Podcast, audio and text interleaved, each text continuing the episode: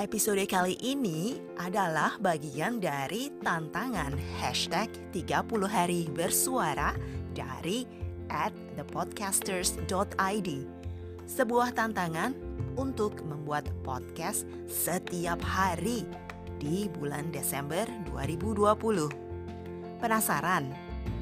Yuk ikuti dan dengarkan podcast Has To.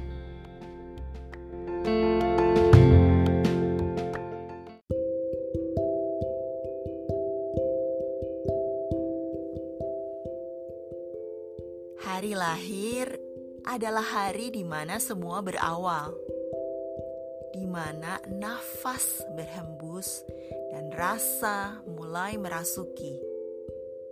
Awal di mana semua terjadi pertama kali.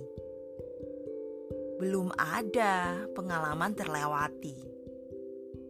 Hari lahir yang cenderung tidak bisa diingat saat kita hadir pertama kali mungkin hanya bisa dilihat dari sebuah foto yang tersimpan dalam album ini.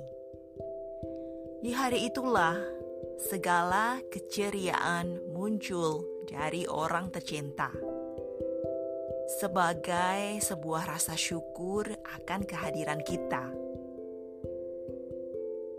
Bukankah sangat terasa waktu berlalu begitu saja? tahun demi tahun muncul dengan segala perayaan yang berbeda. Apakah perlu perayaan dengan sukacita?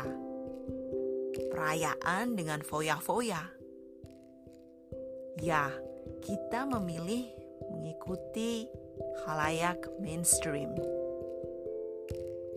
Masa kecil, sebuah perayaan hari lahir sangatlah penting sehingga kita pun sering merengek untuk dirayakan. Aku ingin ini, ingin yang itu, ingin yang seperti ini nih, seperti itu. Kalau tidak dituruti, wah, bisa runyam jadinya. Namun, bagaimana dengan yang tidak punya uang? Dapatkah mereka menikmatinya? Makan kue gulali menjulang tinggi. Pernahkah terpikir untuk duduk saja saat hari lahir itu hadir? Duduk dalam sebuah renungan yang memberikan kilas balik kenangan.